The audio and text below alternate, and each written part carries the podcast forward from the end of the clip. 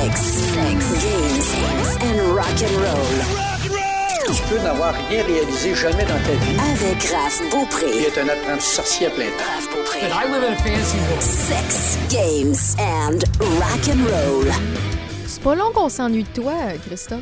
C'est ce qu'ils disent. C'est ce qu'ils- En tout cas, mon minou me dit ça à chaque fois que je reviens à la maison ce soir. T'as peu ton chat Ben certain. Est-ce que tu parles à tes plantes par hasard? Non, ça c'est ma blonde qui parle Ah, à je suis mes déjà plantes. inquiète, là. Non, non, ma, ma blonde parle aux plantes, moi je parle aux minous. Finalement, il n'y aura pas de podcast aujourd'hui. Merci d'avoir téléchargé le plus court épisode de l'histoire. Non, non. Écoute, Euh, et Raphaël, je suis pour les records. Alors je suis heureux d'avoir été ton plus court podcast de toute l'histoire. Bienvenue dans Sex, Game and Rock and Roll. Et vous aurez deviné? C'est Goldorak! Oui, Oh! mais non, mais moi je voulais que tu dises c'est Christophe. Oh, c'est Christophe le merveilleux! Bref, Christophe Lassens, notre euh, passionné de cinéma, il est tombé dans ma marmite très très jeune. Ben écoute, il y en a plusieurs qui aiment l'appeler l'historien euh, du film, je vais le dire comme ça. Eh bien, je, écoute, d'habitude, euh, les derniers podcasts qu'on a fait ensemble, c'était pas mal par rapport aux jouets, aux figurines, aux statues. On s'est amusé un peu là-dedans. Écoute, je voulais trouver une chronique où je pouvais parler de sexe, de game et de rock and Tu roll. trouvé? Et je pouvais pas penser à rien de mieux que Monsieur Patate, Oui. Barbie et Ken. Oui, Monsieur Patate, Barbie et Ken, si vous avez manqué ça, là, c'est dans les précédents épisodes du podcast, toujours disponible en téléchargement ou sur votre plateforme euh, favorite. Mais euh, oui, effectivement, tu m'as flabbergasté en me parlant de Monsieur Patate. euh, et euh, oui, on peut mélanger apparemment le sexe avec ça. Mais, euh, bon, si vous voulez savoir, écoutez le podcast. Oui. Mais cette fois-ci, on retourne dans, dans tes pantoufles, dans tes Yes. pantoufles, dans tes euh, belles pantoufles confortables. Yes. On parle du cinéma des années 80 qui, je peux-tu dire mitigé? Écoute, les gens, je pense, ou surtout les fans de cinéma, sont d'accord pour dire que probablement les années 80 sont les années les plus originales de toute l'histoire du cinéma. Mais du côté des critiques et Ouais. des certains euh, réalisateurs ou producteurs, on peut nommer entre parenthèses Quentin Tarantino, c'est la pire période au niveau de l'histoire cinématographique d'Hollywood. Puis on va essayer d'en parler et de décortiquer ça. Pourquoi ça peut être d'un côté si bon et de l'autre côté si mauvais. Parce Ouais. qu'effectivement, il est vraiment aux deux extrémités, ce cinéma Mais des années c'est- 80. Le cinéma des années 80, là, corrige-moi si je me trompe, c'était euh, c'était bien pour les, les fans, c'était du renouveau, c'était pas c'était moins selfish, c'était fait pour euh, attirer l'attention, pour euh, amener le, le, le, le plus de visionnement possible de personnes qui, qui se présentent dans les salles pour je- c'était plus du, du, du, du bonbon facile. C'était la palette. oh, ah, tu sais, avant, on avait, avant les années 80, on avait le chocolat à 70 qui se rapproche de la pureté.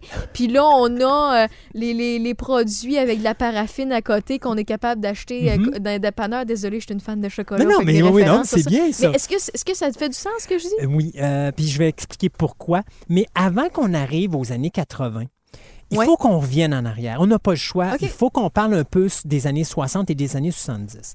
Parce que dans les années 60, euh, il y a des... Le censorship disparaît quelque peu.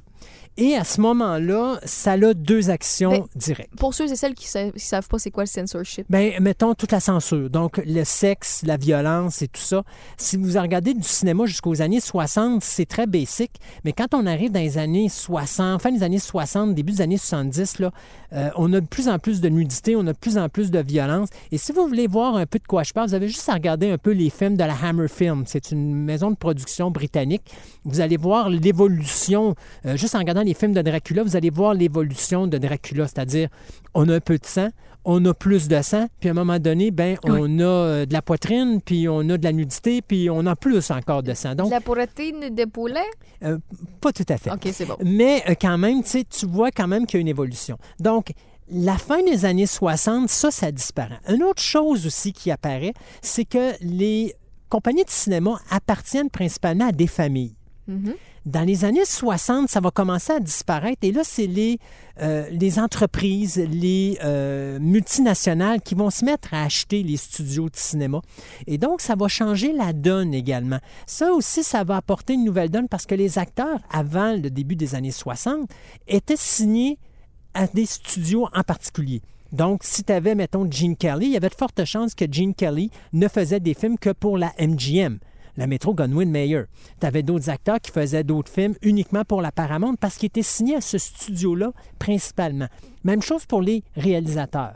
C'est quelque chose qui va disparaître, ça, dans les années 60. Puis quand on arrive dans les années 70, ben là, on arrive avec quelque chose de vraiment néfaste pour les Américains. Parce que les Américains sont la puissance mondiale. Ils viennent de se faire passer toute une raclée au Vietnam. Et c'est extrêmement important. Oui. Et en plus, le président qui les a menti au Vietnam, leur a menti à Watergate. Et on parle de Nixon ici. Donc, ces deux choses-là font que les Américains vont être ébranlés. Ils vont être ébranlés parce que là, ils sont la plus grande puissance du monde, puis ils viennent d'être battus par un petit pays euh, qui est le Vietnam du Sud, si je ne me trompe pas. Et à ce moment-là, tu as en plus de ça leur président qui leur ment et qui se retrouve dans un complot incroyable. Donc, la confiance des Américains est vraiment touchée. Et à ce moment-là, les réalisateurs, on va voir un développement plus drastique, plus rebelle, plus journalistique, plus on va vous parler des vraies choses, puis vous montrer à quel point qu'on s'est fait avoir. Et en même temps que ça, ça arrive, tu as une nouvelle clique cinématographique de réalisateurs rebelles qui arrivent à Hollywood dans les années 70. Francis Ford Coppola, Oui. Martin Scorsese, Brian De Palma et deux gars qui vont être importants dans les années 80. Un, George Lucas. Ah, ah oui, il est important, lui. Oui, mais le plus important, c'est Steven Spielberg. Aussi. Parce que Steven Spielberg, il n'y a pas d'années 80 sans Steven Spielberg. Puis si vous pensez que je blague, il ne faut pas penser à Steven Spielberg le réalisateur, il faut penser à Steven Spielberg le producteur également. Parce qu'à tous les ans, de 1981 jusqu'en 1989, Spielberg apparaît sur les grands écrans tout le temps, tout le temps, tout le temps. Tous les ans. Pensez à, euh, en 1981, si je ne me trompe pas, Raiders of the Lost Ark, Oui. Les Aventuriers de l'Arche perdue. En 82, E.T. Oui. En 83, Poltergeist, La Vengeance des fantômes. En 84, Gremlins. 85, Retour vers le futur. 86, La couleur pourpre. Tu sais, je pourrais continuer. 87, Harry Lee Anderson. Pas grand-chose de mauvais là-dedans. hein? Non. Et en 89, tu as Raiders of the Lost Ark, euh, The Last Crusade, donc la dernière croisade. Il faut revenir en 84 avec les euh, Indiana Jones and the Temple of Doom, le Temple maudit. Donc, t'as pas l'année 80 sans Spielberg. Mais lui, il dort moins que toi, dans le fond. Ah, euh, probablement que Spielberg, oui, il dort pas pantoute. Mais, euh, tu sais, je te dirais, les années 70 ont été importantes. Et quand on arrive au début des années 80, on continue à sentir un peu cette rébellion-là qui est, euh, on a juste à penser à Shining de Stanley Kubrick, Oui. où on a pensé à des films euh, un peu plus, euh, tu sais, là, il n'y a pas de titres qui me viennent en tête, là, mais les années 80, on a beaucoup de titres de films où est-ce que justement c'est très sombre, très dark, très journalistique, très réaliste. Euh, Spielberg arrive au début des années 80, lui, et il te lance un air, un courant d'air, d'air frais à travers Hollywood qui fait dire aux, aux gens au cinéma, savez-vous quoi? On a assez souffert. Oui, on est encore mal dans notre peau, mais il est peut-être le temps de faire quelque chose d'autre de notre peau. Réinventez-vous. Réinventez-vous. Il a secoué à la Mais machine. ça serait le fun d'avoir du fun d'aller au cinéma. Pas ouais, juste au lieu de pleurer, au lieu de réfléchir, euh, Exactement, au lieu de lancer un message. au lieu d'aller voir un film politique à la euh, All the President Men, les hommes du président, ben on va aller s'amuser avec un Gremlins ou avec un Retour vers le futur, où est-ce que là, à ce moment-là, les gens se divertissent. Et tu vas remarquer qu'à tous les ans, dans le top 5, les films de Spielberg sont toujours là au Ouais. niveau du box-office. Il a compris la patente. Il a compris la patente. Il a compris ce que les Américains avaient de besoin. Hey, mais un peu, là. Ce modèle-là, là, je suis désolée de faire euh, la, la parenthèse, c'est Oui. peut-être une parenthèse d'actualité un peu poche, là, mais euh, si nos artistes québécois se servaient de ce, du modèle Spielberg, là, Ben, ça fonctionnerait? Il n'y aurait pas Écoute. besoin de demander des, des euh, subventions à côté, demander notre argent, de prendre la- l'argent des contribuables? S'ils faisaient du contenu pour s'amuser, s'ils faisaient du contenu pour ce que les gens sont prêts à mettre de, de l'argent à payer, à se divertir, à, à investir, oui.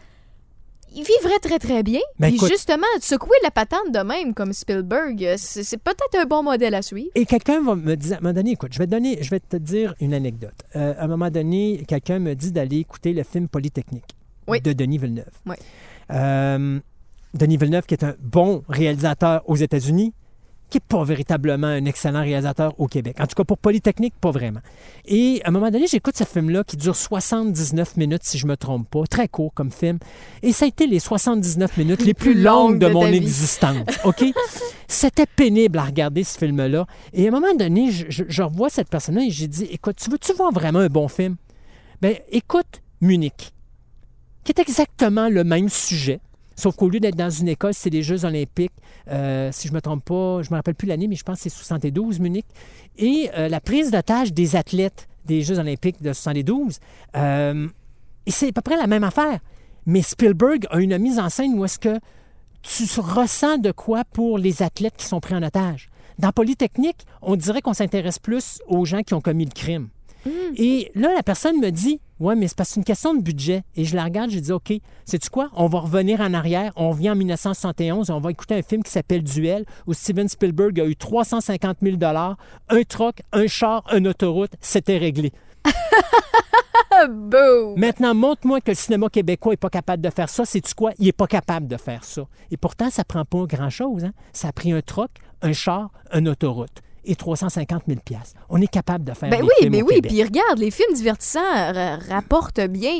Il y a, il y a deux preuves, là, je désolé, il y, a un de- il y a une des preuves que j'oublie le, le nom euh, de, du réalisateur, là, mais il y a Ricardo Troggi qui fonctionne très très bien, qui, avec ses films 1981-87, puis là, je pense que c'est 91, corrige-moi. En tout cas, bref, sa série de films, ça fonctionne full pin. Les Québécois se sont sentis à, à approprier leur adolescence là-dedans, puis leur vécu, leur nostalgie. C'est- du pur divertissement. Oui, puis, mais tu c'est ça. Lui s'est servi de ses expériences de jeunesse, puis ça fonctionne bien. Ou sinon, les autres fameux films, là, avec- qu'on voit apparaître des humoristes québécois, je, je sais que c'est peut-être pas lourd, pensé, réfléchi, et bon, OK, mais ça fonctionne. Des pères en flic, euh, avec Louis-José Mhm. Hood, euh, le, le- le gars qui est derrière ça, il en a fait une couple aussi.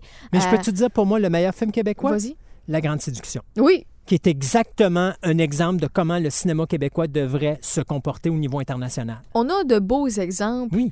mais les, je sais pas, les puristes, qu'est-ce qu'ils ont, là, mais il y a de regarder le haut, les petits, toi, moi et ceux qui écoutent, ça vaut pas la peine parce que c'est nous autres qui a le portefeuille, puis c'est bien plus Non. frustrant de savoir Puis que tu as volé ouais. l'argent au lieu qu'on te l'a donné avec bonheur et joie et plaisir. Et malheureusement, faire du cinéma au Québec, il faut le faire juste pour les Québécois. Le monde n'existe pas. Mais Voilà. ceci dit, il faut oui, revenir à grosse 1980. parenthèse, 1980. À un moment donné, on pourra chialer sur le cinéma québécois quand on Non, aura je suis contente de l'avoir fait. Mais les années 80 sont importantes aussi pour deux choses. Parce que tu sais, tantôt, tu disais, il faut avoir du renouveau, il faut avoir quelque chose de spécial à aller voir au cinéma. Mais il y a une raison pour ça. Mhm. Parce que les gens ne se rappellent pas que les années 80 marquent le début de la vidéo cassette. oui. Beta, VHS, ça arrive sur le marché. La télévision payante arrive sur le marché également. La Much Music, exactement. Much Music, euh, MTV, euh, Super Channel, euh, Super Écran. C'est toutes des affaires. Les vidéoclips avec MTV, ça arrive également. Ben, ce Donc, qu'on est en train de vivre actuellement avec les plateformes de streaming, euh, Exactement. comme les Netflix, les Crave, les Amazon de ce monde. eux le vivaient, Oui. mais de cette manière-là. Oui. La différence, c'est qu'au cinéma, comment tu fais pour amener du monde dans les salles, alors que maintenant, ils peuvent rester à la maison puis aller dans le club vidéo à côté chercher le film Ouch. six mois après qu'il soit sorti en salle. Et donc, tu dois faire des choses qui sont spéciales. Et la force des années 80, elle est là. Elle est au niveau de OK, on n'a pas beaucoup d'argent, mais il faut faire de quoi de spécial qui va faire que les gens vont aller au cinéma. Donc, il faut qu'on utilise nos neurones. Et on n'a pas d'effet numérique, on n'a pas de CGI, donc on n'a pas des ressources faciles. Il faut qu'on se casse les neurones à trouver une manière de faire un Gremlins. Pour y croire, il faut qu'il marche. Ouais. Pour que Chucky fonctionne puis qu'on croit Chucky, il faut que ça marche. Ouais. Quand que Freddy Krueger est dans vos rêves puis qu'il vous fait il faut que ça marche. Comment qu'on fait, c'est quoi les trucs qu'on va faire Et les années 80 sont remplies d'originalité. Et pire que ça, il faut qu'on le mette dans la face du monde. Et en 1981, il y a deux films qui vont changer la map des effets spéciaux. Hurlement, The Howling, et Le loup-garou de Londres, An American Werewolf in London. Comment faire qu'un homme se transforme en loup-garou devant vos yeux en une shot? Et An American Werewolf réussit la job. Comment ils l'ont fait? Ben, c'est tout fait en mécanique. c'est de des prosthétiques. Ah, Donc, c'est vraiment génial. Et si vous regardez la, la- la- la séquence de la transformation du loup-garou dans American Werewolf in London, c'est vraiment quelque chose d'exceptionnel à voir. Et c'est des choses qu'on n'aurait jamais vues dans les années 70 ou dans les années 60, mais les années 80, il faut qu'on pousse ça. Il faut qu'on pousse au Ah, maximum Il y a des avec brains, des l'originalité. cerveaux derrière ça. là. Et tu as des réalisateurs qui sont créés à ce niveau-là. Hein? T'as- oublie pas, James Cameron arrive dans les années 80. Il nous sort un Terminator. Euh, avant, Cameron n'existait pas. tu as Oliver Stone qui arrive aussi dans les années 80 Oui. avec The Hand, mais il a fait Wall Street. Euh, il a fait une panoplie de films qui sont importants. Donc, non seulement tu as, Woody Allen qui va se concrétiser, tu as Rob Reiner qui va se spécialiser dans la comédie euh, dramatique. D'ailleurs, les rom-coms ou les comédies romantiques ou les euh, ce qu'on appelle les euh, drum-coms, qui sont les comédies dramatiques, vont sortir dans les années 80 également. On va penser à When Harry Met Sally, quand Harry rencontre Sally. Euh, on pense à Sleepless in Seattle, malgré que ça, ça a été fait plus au début des années 90, mais c'est quand même Nora Ephron qui l'a fait, qui a commencé elle aussi dans les années 80. Donc, tout ça arrive dans cette période-là. Mais si tu nommes tout ça, moi, c'est c'est- oui, c'est du rafraîchissement, c'est un vent d'air frais, mais c'est du bonbon à mes oreilles. Mais pourquoi c'est mitigé? J'ai hâte que tu y en. tu On y arrive, mais Hey! on continue à amener quand même des bons points. Parce Oui. qu'il y a un autre gars qui arrive dans les années 80 Mhm. qui lui aussi va amener quelque chose d'important. Le gars s'appelle John Hughes. Et ce gars-là dit à Hollywood, les ados, c'est pas des cruchons. Et il va créer une panoplie de films où est-ce qu'à ce moment-là, les adolescents vont devenir le point de mire. Donc, on parle de Sleep, euh, voyons, euh, on parle de Pretty in Pink. On parle de Breakfast Club. On va parler aussi de Ferris Bueller's Day Off, donc euh, la folle journée de Ferris Bueller. Donc, tous des films, Some Kind of Wonderful, tous des films que John Hughes va toucher, et même on va aller à un moment donné toucher à l'adulte, donc Plane, Trains and Automobiles, qui va être fait, et Voyages touristes avec John Candy et Steve Martin. Même là, au niveau de l'humour, on va créer des gars, on va aller chercher des gars du Saturday Night Live, donc on voit la création des Bill Murray, John Candy, Steve Martin, euh, Rick Moranis, etc. Euh, donc, on, on pousse à l'extrême la création euh, qui vont nous donner des films aussi divertissants que Ghostbusters, Oui. mais toujours fait d'une manière intelligente. Tu me disais tantôt, qu'est-ce qui fait que ça amène du négatif au niveau pour- du film oui, des pourquoi? années 80? Arrive C'est une- fait à la botche. Non, au contraire, Non. c'est réinventé. tout c'est- est bien. Arrive quelque chose qui s'appelle le slasher film. Le slasher film est créé dans les années 80 et va devenir la prostituée d'Hollywood. C'est-à-dire que c'est, on met pas beaucoup d'argent, mais on va chercher beaucoup de recettes. Et donc, à ce moment-là, on va faire des suites. Vendredi 13. Ah. Vendredi 13 2. Vendredi 13 3. Ah. Vendredi 13 4. Vendredi 13 5. Vendredi 13 6. Par la même chose, on a aussi Freddy Krueger. Le Freddy Krueger 1, le 2, le 3 et le 4 et le 5. Et voilà, c'est l'histoire d'Hollywood dans les années 80 parce que pour amener du monde, il faut qu'on crée les franchises. On écoute un peu.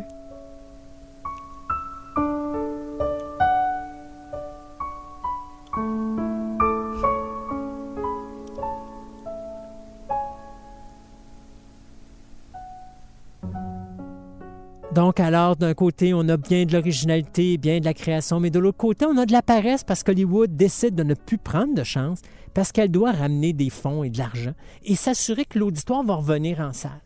Et ça, ça va être mortel à plusieurs niveaux. Je donne un exemple. Vendredi 13 est un bel exemple Oui. là-dedans. On fait Vendredi 13 1 à 4. Au quatrième, on tue le personnage de Jason Voorhees. Dans le cinquième, le personnage qui tue Jason Voorhees, Tommy Jarvis, va revenir et va devenir à la fin du cinquième vendredi 13 le nouveau meurtrier en série. Le problème, c'est que les fans disent non, on veut revoir Jason. Et là, à ce moment-là, Paramount revient sur ses pas et fait comme si le 5 n'aurait pas existé.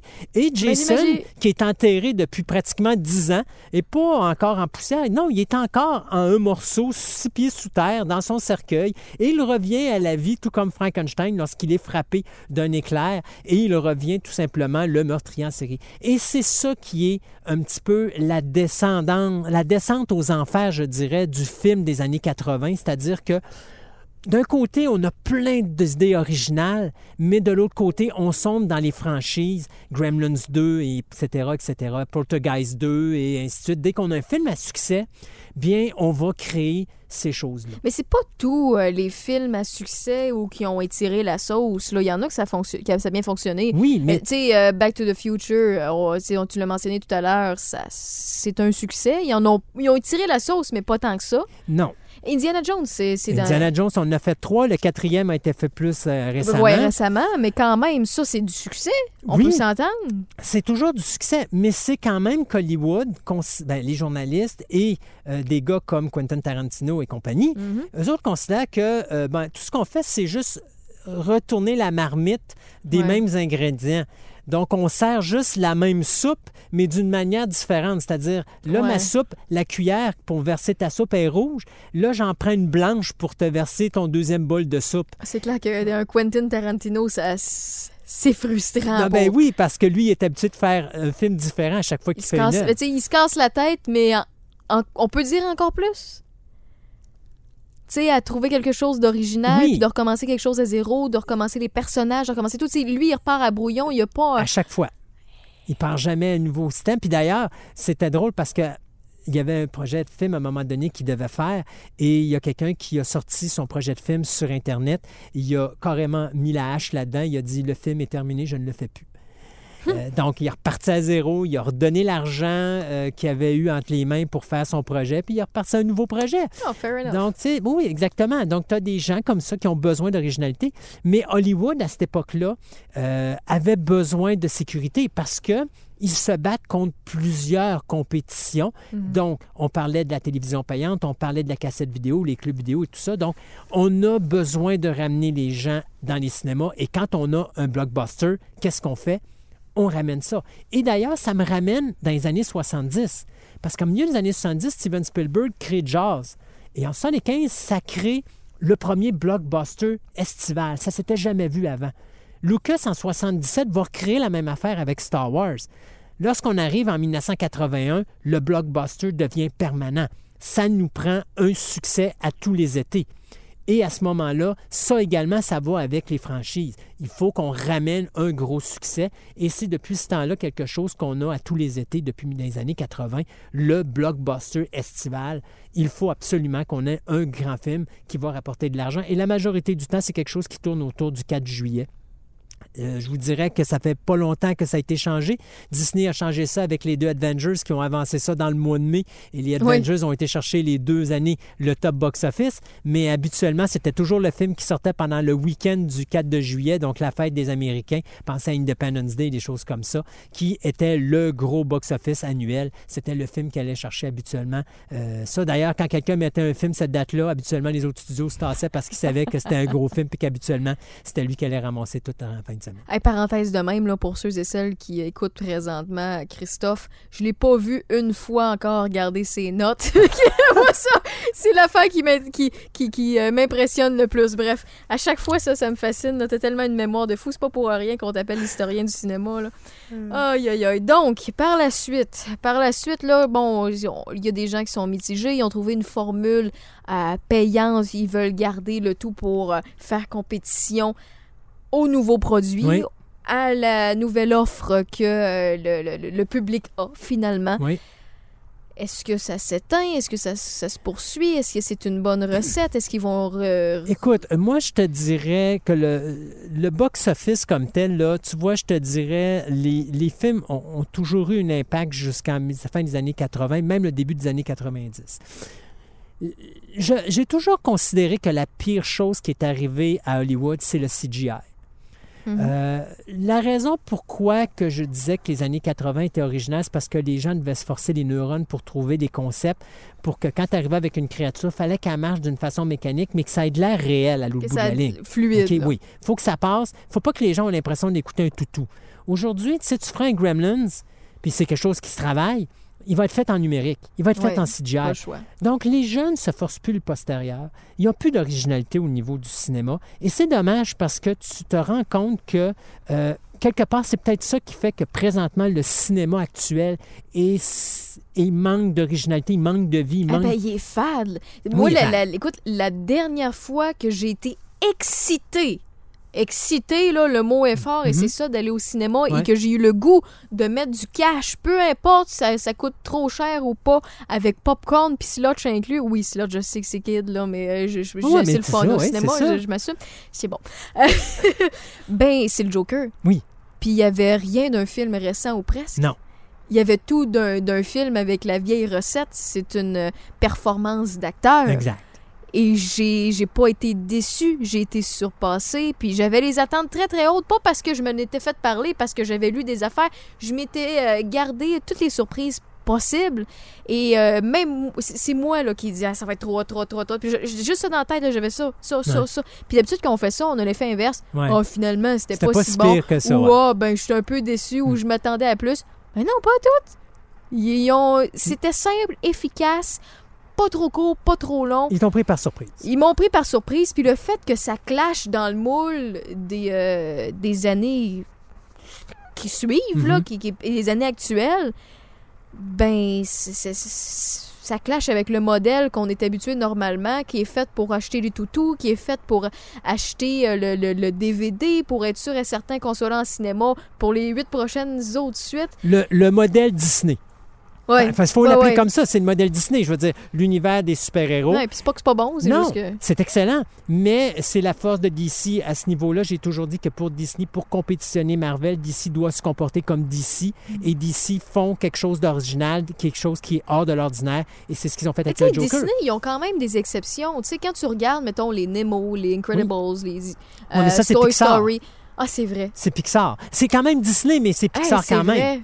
Hey, c'est vrai, je les mettais dans le même tapon, mais Non. finalement, il y a Mais quand par même une exemple, tu peux arriver avec un film comme The Lion King, que le visuel Ouais. est époustouflant, puis que même si ce n'est pas, euh, mettons, le film d'animation qu'on a connu dans les années 90, moi, je vais vous dire, je viens de voir le visuel de ce film-là et j'en bave encore. C'est époustouflant l'œuvre que le John Favreau nous a donnée. Faut que je le vois, je l'ai pas vu. C'est à voir. Mais euh, tout ça pour te dire que si on finissait avec les années Oui. 80, parce que moi, je pense que ce que Hollywood devrait faire, ça serait de couper l'accès au CGI à ses réalisateurs et à leur dire, écoutez les boys, vous allez à redevenir original, puis vous allez trouver une manière de faire vos effets spéciaux sans CGI et de faire vos scénarios pour que ça soit réaliste sans CGI. Mais je te dirais qu'on aurait peut-être des scénarios beaucoup plus intelligents qu'il y aurait beaucoup moins de, de, de fra-fra où est-ce que là, tu as, des actions qui, tu, sais, tu regardes puis tu dis, ça se peut pas, l'être humain ne peut pas faire ça. Là. Je veux dire, Mhm. je me rappelle les films de James Bond. Oui. Dans tous les films de James Bond, tu as une cascade qui est faite par un cascadeur et qui doit être fait pour battre un record Guinness. À partir du moment que Daniel Craig est arrivé là, le première cascade qu'il a fait, c'est fait en numérique. Et toutes les cascades de James Bond ne sont plus crédibles parce que toutes les cascades que James Bond font, ben fait, pardon, sont faites avec le numérique. Donc, un cascadeur ne peut pas faire la cascade qu'il fait. Et donc, à ce moment-là, pourquoi t'as fait? Elle n'est pas crédible. Elle ne peut pas se faire par un cascadeur. Ce que les autres James Bond faisaient à l'époque, et c'est la raison pourquoi j'ai toujours aimé plus les autres James Bond, si tu regardes L'homme au pistolet d'or en 75, puis que tu vois la voiture faire un 360 dans les airs pour tomber l'autre bord d'un pont Ça parce qu'il n'y a rien, ça a été fait par un cascadeur. S'il se pétait la gueule, il aurait pu se tuer. C'était les risques du métier. T'as plus C'est ça aujourd'hui parce qu'aujourd'hui, on dit Ah, on va faire ça en numérique. Mais c'est parce que La ça enlève, c'est de la facilité et ça enlève la crédibilité et ça enlève la magie des années 80. Aujourd'hui, on essaie de prendre les années 80, on essaie de les remettre au cinéma. Dites-vous que dans les années 80, on a créé Rambo, on a créé les Gremlins, on a créé Marty McFly, on a créé Oui. Freddy Krueger, Jason Voorhees, Chucky. Mhm. On a créé Arnold Schwarzenegger, Sylvester Stallone. Tom Cruise est venu au monde dans les années 80. On n'a plus ça aujourd'hui. Nommez-moi un acteur comme Tom Cruise que quand vous le regardez, vous dites Hey, sa gueule est tellement incroyable que je reste accroché après. Il n'y a pas d'acteurs, ils se ressemblent tous. Les, personnages se ressemblent tous, les scénarios se ressemblent tous, le concept de film se ressemble tous. Et, ça manque à cette magie-là des années 80. C'est ça la force. Et, et- je pense que c'est la raison pourquoi les années 80 sont si chaudes à la vieille génération et que la nouvelle génération essaie de la reproduire, mais qui ne sont pas capables de le faire parce qu'ils la font, mais de la mauvaise façon. C'est-à-dire qu'ils la font avec la technologie d'aujourd'hui au lieu de la faire avec la, te- la technologie d'antan. Ben, j'ai l'impression que c'est une euh, génération qui va marquer non par les acteurs, mais par justement le numérique. Oui. Tout ce qui est graphisme, tout ce qui est audio, visuel, euh, c'est ce qui va faire en sorte que euh, les années 2000 vont, vont marquer pas mal comparativement euh, aux autres. Ben, tu sais, regarde, on va te parler, on te dirait, si je te dis, marque-moi une œuvre qui t'a marqué dans les années 2000, je suis certain que tu vas me parler du Seigneur des Anneaux. Je l'ai pas vu. Ouais, OK, laisse faire. Je Ben, Hey, tu sais que je vais, je vais me faire envoyer des Ouais, lettres de honte. Hein? Il y a- Alors, je Mais rectifie. gars, tant qu'à finir la honte, là, il y a deux choses dans ma vie que j'ai pas vues. Et je l'assume pleinement. Je suis désolée à tous ceux et celles qui croyaient que j'étais une geek parfaite. J'ai pas vu Le Seigneur des Anneaux, qui est un classique, et je n'ai pas vu euh, rien, euh, rien, aucune seconde, à part le générique sur YouTube de Star Wars. OK. Fait que ça, c'est les deux choses qu'on peut me pitcher des roches, qu'on peut me crier honte, shame avec une cloche, puis me suivre, puis vouloir me raser la tête comme dans Game of Thrones. Parce que, euh, effectivement, je suis pas une geek parfaite. Là-dessus, ben, je, je, ça m'est jamais tombé euh, dans la petite poche, on va le dire demain. Mais euh, soyons honnêtes, euh, pour Star Wars, écoute épisode 4, épisode 5, puis garde ça, puis tu vas être correct. Mais je pensais que tu allais me dire, je suis sûre que tu vas me dire Avatar, j'ai un peu de vomi dans ma bouche si tu m'avais. non, non, pas, non, non, non, non. Avatar, si tu veux écouter Avatar, t'as juste écouté Pocahontas, puis tu rajoutes un numérique par-dessus, puis t'es fait. Il y a beaucoup d'agressivité dans, ce- dans, dans, ton, euh, dans ta chronique à soi. Ah, J'ai du sarcasme. J'aime mieux le sarcasme. Oh, il y a beaucoup de sarcasme dans ce que tu dis euh, depuis plusieurs minutes. Euh, mais les acteurs qui ont vu leur carrière débuter, tu en as nommé plusieurs. Il y en a-tu Oui. d'autres? Ben, qui- Emilio Estevez, Molly Ringwald, Ali Sheedy. Écoute, il y en a plusieurs. Euh, attends une minute, là. Je- là, c'est rare, là, mais je vais regarder ma liste parce que c'est- ça sont trop importants. Mais Puis aussi, mettons, mentionné, tu sais, on a mentionné des films à succès, mais il y en a sûrement une couple d'autres qu'on pense pas à très, très rapidement. Mais tu sais, tu vas avoir Meg Ryan. Michelle Pfeiffer a commencé dans Scarface en C'est 83. vrai. William Hurt a commencé là. Euh, Holly Hunter, John Candy. Euh, tantôt, on a parlé des comédiens. Eddie Murphy a commencé dans 48 heures en 1982. Donc, tu as une panoplie de gros noms actuellement qu'aujourd'hui, tu vas voir sur Netflix parce qu'on les laisse plus passer au cinéma. Tu sais, pense à des actrices comme Glenn Close. Parce que ça aussi, les années 80, c'est important. J'en ai pas parlé. Tantôt, on parlait de la libération sexuelle. Les euh, thrillers érotiques ont commencé là dans les années 80. Fatal Attraction ou euh, Liaison fatale, euh, tout ce genre de films-là, Nine and a Half Weeks et tout ça, ça a commencé là dans les années 80 aussi. La libération sexuelle a commencé là euh, avant de se détériorer après ça dans les années 90 et 2000. Mais tu sais, non, tu as toute cette batch-là d'acteurs aussi, Mickey Rooney, Kim Basinger. Donc, tout ça, tous ces acteurs et ces actrices-là ont commencé dans les années 80. Donc, tu sais, tous les gros noms. Ces années-là sont vraiment des années incroyables de création. euh, et et- et c'est important, ça, pour le cinéma par, qui va venir par la suite. Mais tu vois, on a cessé d'évoluer à un moment donné dans les années 2000. Et à un moment donné, il faudrait qu'on se parle des belles gueules du cinéma. Parce que. Tu sais, je me rappelle dans les années 50, 60, même 70, tu avais des gars comme Paul Newman, comme Steve McQueen, comme Robert Redford. T'as plus ça aujourd'hui. Là, on- effectivement, on n'a plus ça, mais on se retrouve dans les années 2000 où on est capable de, de, de faire ce qu'on veut et de reproduire ce que l'on veut et de rajeunir qui on veut. Et tu peux même reproduire Peter Cushing à l'époque d'épisode 4 de Star Wars pour le mettre dans Rogue One alors qu'il est décédé tout de suite après l'épisode. Ben, il, est pas, il est mort, je pense, dans le début des années 80. Je, je connais déjà ta réponse, mais pour euh, le, le bien de- des auditeurs, les fameux remakes. Oui. Est-ce que ça peut avoir du positif ou juste du négatif? Euh, si un film, à l'origine, a de l'ouverture à être amélioré, je pense, mettons un exemple, euh, je pense beaucoup à George Romero qui avait des films petit budget, genre The Crazies, euh, genre Night of the Living Dead, euh, qui sont des œuvres quand même phénoménales pour l'époque, mais qui ont quand même beaucoup d'ouverture à être améliorées avec un nouveau système, de la nouvelle technologie et tout. Je pense que oui, il y a des remakes qui peuvent être acceptés. Il y a d'autres remakes, cependant, que je te dirais 80% des cas. tu as des films qui sont excellents, tu ne les touches pas, ces films-là. Ben, parce que- 80 pour les années 80. oui, exactement. Mais tu ne les touches pas parce que ces films-là sont encore adéquats. Je viens pour te donner un exemple d'écouter Child's Play, euh, le nouveau Chucky, le remake. Oui. Très beau concept de base, génial comme concept. C'est juste été gâté par le fait que ça s'appelait Chucky. Si on avait pris une poupée, puis qu'on avait pris le concept qu'on a fait avec le nouveau Charles Play qui vient de se faire, puis qu'on aurait créé du côté de MGM une nouvelle poupée, ça aurait été un des concepts les plus délirants que j'ai vus.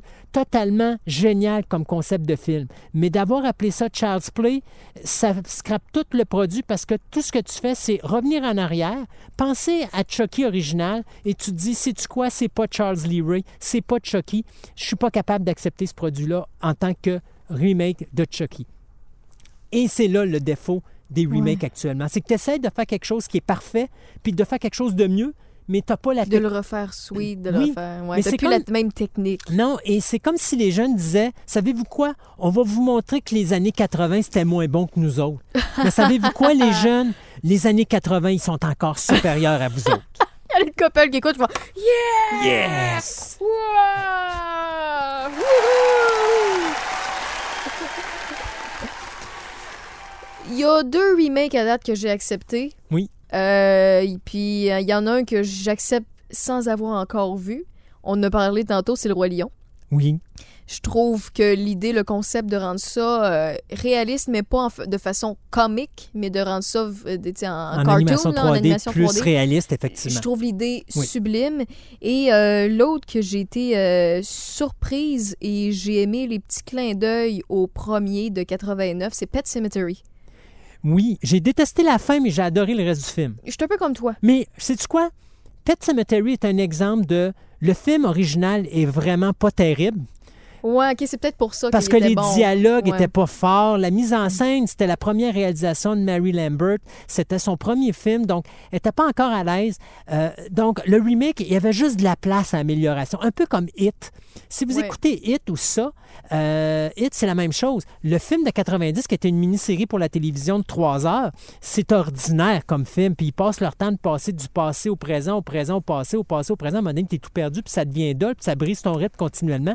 Là, ils ont eu l'idée originale de dire on va faire le premier film dans le passé, puis on va faire le deuxième film dans le présent. C'est pour ça que ça a marché. Parce que c'est plus facile à suivre d'une façon linéaire au niveau storyline. Et Hit pouvait pas. Si quelqu'un avait fait un mauvais film avec Hit, le remake, ben, je pense qu'il aurait dû abandonner sa carrière de réalisateur parce que c'était pas sa place. Donc, tu vois, il y a des bons remakes qui peuvent se faire. Mais ils sont, plus, sont plutôt rares. Ils sont rares. Si quelqu'un me dirait demain matin, j'ai l'intention de faire un remake du parrain, je le regarderais puis je dirais, t'as le choix. Je vais te faire un offre que tu peux pas refuser. Tu t'enterres six pieds sous terre quelque part ou t'arrêtes tout simplement le projet. Mais il est pas cave, il va faire du cash pareil. Le monde sont curieux, ils vont, ils vont dépenser pareil. C'est impossible de faire un remake d'un film qui est un chef-d'œuvre aujourd'hui. Tu ne peux pas toucher une œuvre parfaite. Fait que tu y touches pas. Ça a déjà été fait? Le parrain? Non, non. Non. De, de toucher à des œuvres parfaites. Oui. Puis regarde, ça a, ça a donné quoi? Mais ils ont fait du cash pareil. Oui et non. Oui et non. Il faut faire attention. Il faut voir c'est quoi tu Bon, parles. ils ont une réputation de merde, mais ils ont, bon, ils ont fait du cash pareil. Oui et non. Des fois oui, des fois Écoute, non. je je suis désolée de te dire, il y a euh, des jeux vidéo qui ont fait un coup de cash de même comme pas possible. On parle de jeux vidéo, mais là, on est au cinéma. Je sais, je veux te faire une comparaison parce que mes comparaisons, c'est soit du chocolat ou soit du jeu vidéo, OK? OK. Ma crisette est finie. Bon. Euh, Il y a le fameux jeu vidéo qui pognait et qui pogne encore auprès des jeunes qui s'appelle Minecraft, où Oui. tu crées des mondes et tu, tu avances dans le jeu en, avec des, en ramassant des cubes, Oui. puis en créant des objets, des choses pour te créer des maisons, puis tout ça, puis bon, euh, survivre, puis là tu dois te chasser. Bref, euh, c'est fait en, en pixels 3D, je peux le dire de Oh, même. c'est normal. Ce jeu-là était vendu 10 pièces au départ. Ça a été racheté et ça a été... Maintenant, ça se vend, je pense, c'est 35 pièces. Sinon, ça peut être monté. Je suis peut-être pas à jour, OK? Ils font du cash, du cash, du cash. Il y en a qui ont eu la bonne idée de, côté de Minecraft d'inventer Cube World. Il y en a qui connaissent peut-être, là, je suis, je suis vraiment d'un geek à côté, là. Cube World était la bonne idée d'avoir, au lieu d'avoir des gros carrés massifs et plus enfantins, d'avoir des petits carrés euh, qui faisaient quand même un monde exact. Et c'était, c'était un peu moins pixelisé parce que les pixels étaient moins, moins gros, OK? Puis, euh, il y avait plus de sorts, il y avait un système d'évolution, de niveau plus avancé que Minecraft qu'il a ajouté sur le tard, OK? Et euh, ils se sont dit, ben écoute, la folie est à Minecraft, on, était, on est quelques années plus tard, ce qui fait en sorte que ben, on va proposer notre projet, puis tout ce qu'il n'y a pas dans Minecraft, nous, on va l'avoir. Lance la version en version d'essai, vends la copie, vends la copie à coût de 10 piastres, vends, vends, vends, un peu comme Minecraft, vends, vends, vends, vends, vends, vends, vends, vends, vends, vends, vends. Les créateurs ont jamais fait de patch, ont jamais fait de, de, de, de continuité au jeu, ils ont jamais réglé de bugs. C'était juste pour vendre une fois, t'achètes. Il y aura plus de mission, il y aura plus de choses. Ce qu'on vous a vendu, de toute manière, votre cash, on l'a déjà. Pas de besoin. On peut s'asseoir sur nos lauriers. Ouais. Notre job est fait. Puis ces gars-là, on n'entendra plus jamais parler. Sont morts de rire. Mhm. Fait qu'effectivement, eux autres, au, au lieu de s'enterrer pour leur refaire le parrain, ben avant, ben ils ont vraiment, ils ont refait le parrain, ils ont, ils ont, ils ont fait du cash, cash, cash, cash, cash, puis après ça, ils sont allés six pieds sur terre se faire oublier. Mais il y a une erreur avec ton concept. Vas-y. Tu parles d'informatique, tu parles de jeux vidéo. Oui. La technologie des années 80 face au niveau de l'informatique aujourd'hui est vraiment pas la même. Non. Donc, le remake, même s'ils ont fait une passe de cash, méritait peut-être d'être fait à cause de l'évolution de la technologie. On parle du parrain. Le parrain, là, il n'y a pas d'effet spéciaux à faire là-dedans. là. Le seul effet spécial que tu peux faire, c'est quand les, gens se font tirer dessus. C'est Au pas- lieu de les faire avec des poches de sang, tu vas les faire avec du Oui, numérique. je sais, mais justement, c'était pas une. Je veux m'obstiner. Oui, oui, c'est bien. C'était pas une question de, de, de plus évoluer ou quoi que ce soit.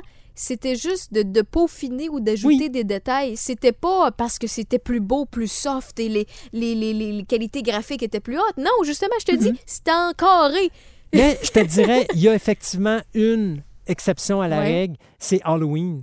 Que personnellement, j'ai trouvé le remake totalement. euh, Ah ouais? oui, c'est vraiment ordinaire parce que c'est un remake de Halloween 2 qui ont tout simplement dit on va respecter l'original, puis on va faire une nouvelle suite, on va partir une nouvelle ligne temporelle. Parce que ça, c'est la nouvelle mode. Hein? On part une nouvelle ligne temporelle à côté. On va pas flusher le premier, on va flusher les autres qui viennent après. Ouais.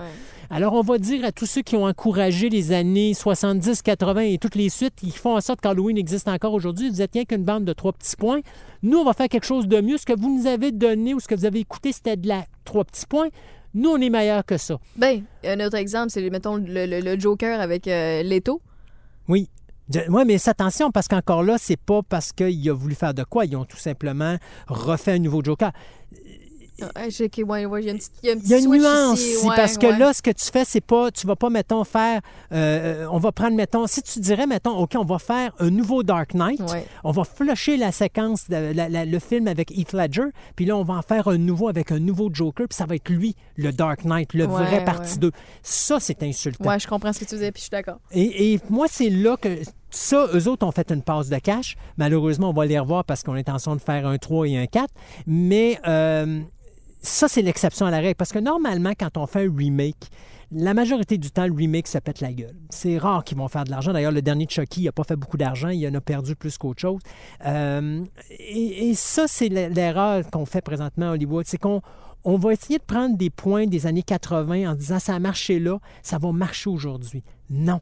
Parce que vous n'étiez pas dans l'ambiance là. Votre création qui a été faite dans les années 80 ne vient pas de vous. Vous essayez juste de copier quelque chose qui ne vous appartient pas. Essayez donc de créer quelque chose de votre bord qu'on va s'intéresser à. Et justement, le nouveau Child's Play et cette erreur qu'a faite MGM et le réalisateur de ce film-là. Le concept était génial. On aurait dû partir une nouvelle poupée avec le concept du nouveau film et ça aurait parti une nouvelle franchise avec quelque chose. J'aurais été le premier à vendre ce concept-là et dire quelle idée originale dans la technologie d'aujourd'hui. C'était parfait. Malheureusement, on a appelé ça Child's Play. On aurait pu continuer à appeler ça Child's Play. Il n'aurait juste pas fallu que la poupée s'appelle Chucky. Merci, Christophe. Hey, ça fait plaisir. Écoute, d'habitude, on est passif-agressif. Là, on était plus agressif. Là, euh, Agressif, ça nous arrive euh, des sarcas- fois. sarcastique. Sarc- sarc- Ouais, un nouveau mot que je viens de créer, sarcastisme. Je l'aime bien. Ouais. Sarc- sarc- Sarcastique. Merci Raphaël de m'avoir invité. Yes, ben écoute, c'est pas la dernière, j'espère. Ben non, certain que Tu m'endures encore, même si je t'obstine des fois. Ah, écoute, j'adore que tu m'obstines. Yes, c'est ben comme ça qu'on évolue. Ben on oui. évolue parce qu'on s'obstine. C'est un échange Voilà. de personnes qui parlent avec ou sans lunettes, mais quand on est geek, qu'on on a des lunettes des fois invisibles, toi c'est dans ton cas, t'as des euh, lunettes Invisibles? C'est ça, moi je les replace. Ça, ça. Ouais, c'est bien. Ma vue est pas, pas parfaite. Mais euh, c'est ça être passionné. Yes, sir. Sex Game and Rock and Roll podcast. Je vous invite à aller sur la page Facebook. C'est très, très simple. Si vous n'avez pas encore mis un petit, un petit like, un petit j'aime, S-G-R-N-R. C'est le mot-clé pour le trouver, S-G-R-N-R. Puis en même temps, ben, euh, je vous euh, mentionne, vous avez peut-être vu ça passer euh, dans les derniers, dans les derniers jours, dans les dernières semaines. J'ai un Twitch. Donc, si vous voulez, c'est très très simple. Vous pouvez vous abonner à la chaîne Twitch. Le même mot-clic, S-G-R-N-R. Je vous souhaite un très bon moment et au prochain podcast. Bye bye!